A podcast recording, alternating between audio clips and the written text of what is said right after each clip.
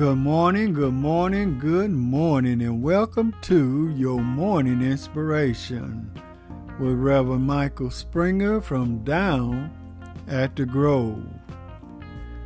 Our morning scripture will come to us from the book of Jeremiah, the 29th chapter, verse 11, 12, and 13.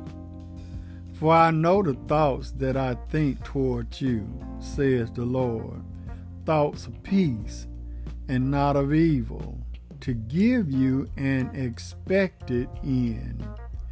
Then shall ye call upon me, and ye shall go and pray unto me, and I will hearken unto you, and ye shall seek me and find me when ye shall search for me with all your heart.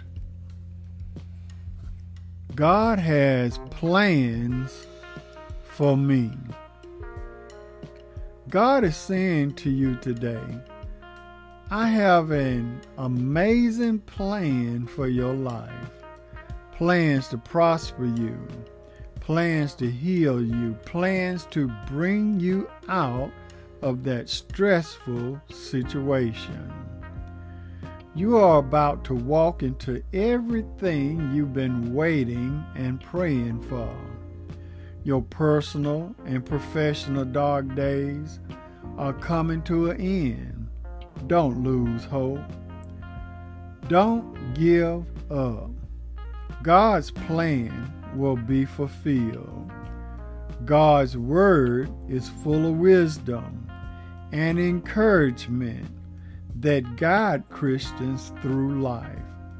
This is a message of hope and a promise of a good future that is easy to cling to and repeat. God has not forsaken his people. He will redeem us for his glory. Jesus said in the New Testament, Heaven and earth will pass away, but my words will not pass away. God does not change, no matter how individuals or the world does. And believers can rest assured that He will keep His promise.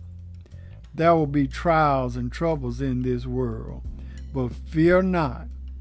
God loves humanity and wants to redeem them to Himself and plans for a glorious eternity together.